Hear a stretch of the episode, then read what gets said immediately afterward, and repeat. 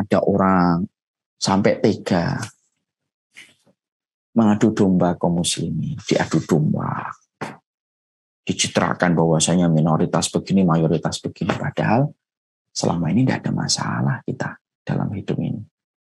Ada orang yang rela dia mencari rupiah. Lalu mereka mengadu domba. Kenapa kok tega mengadu domba? Hatinya sudah tidak berfungsi.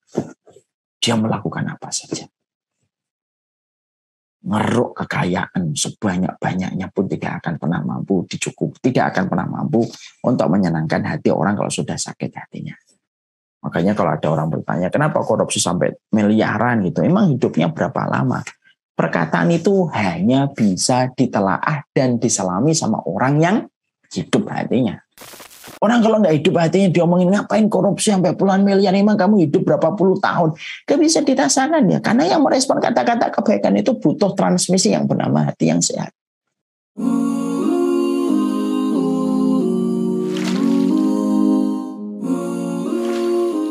Mimbar TV, inspirasi surga.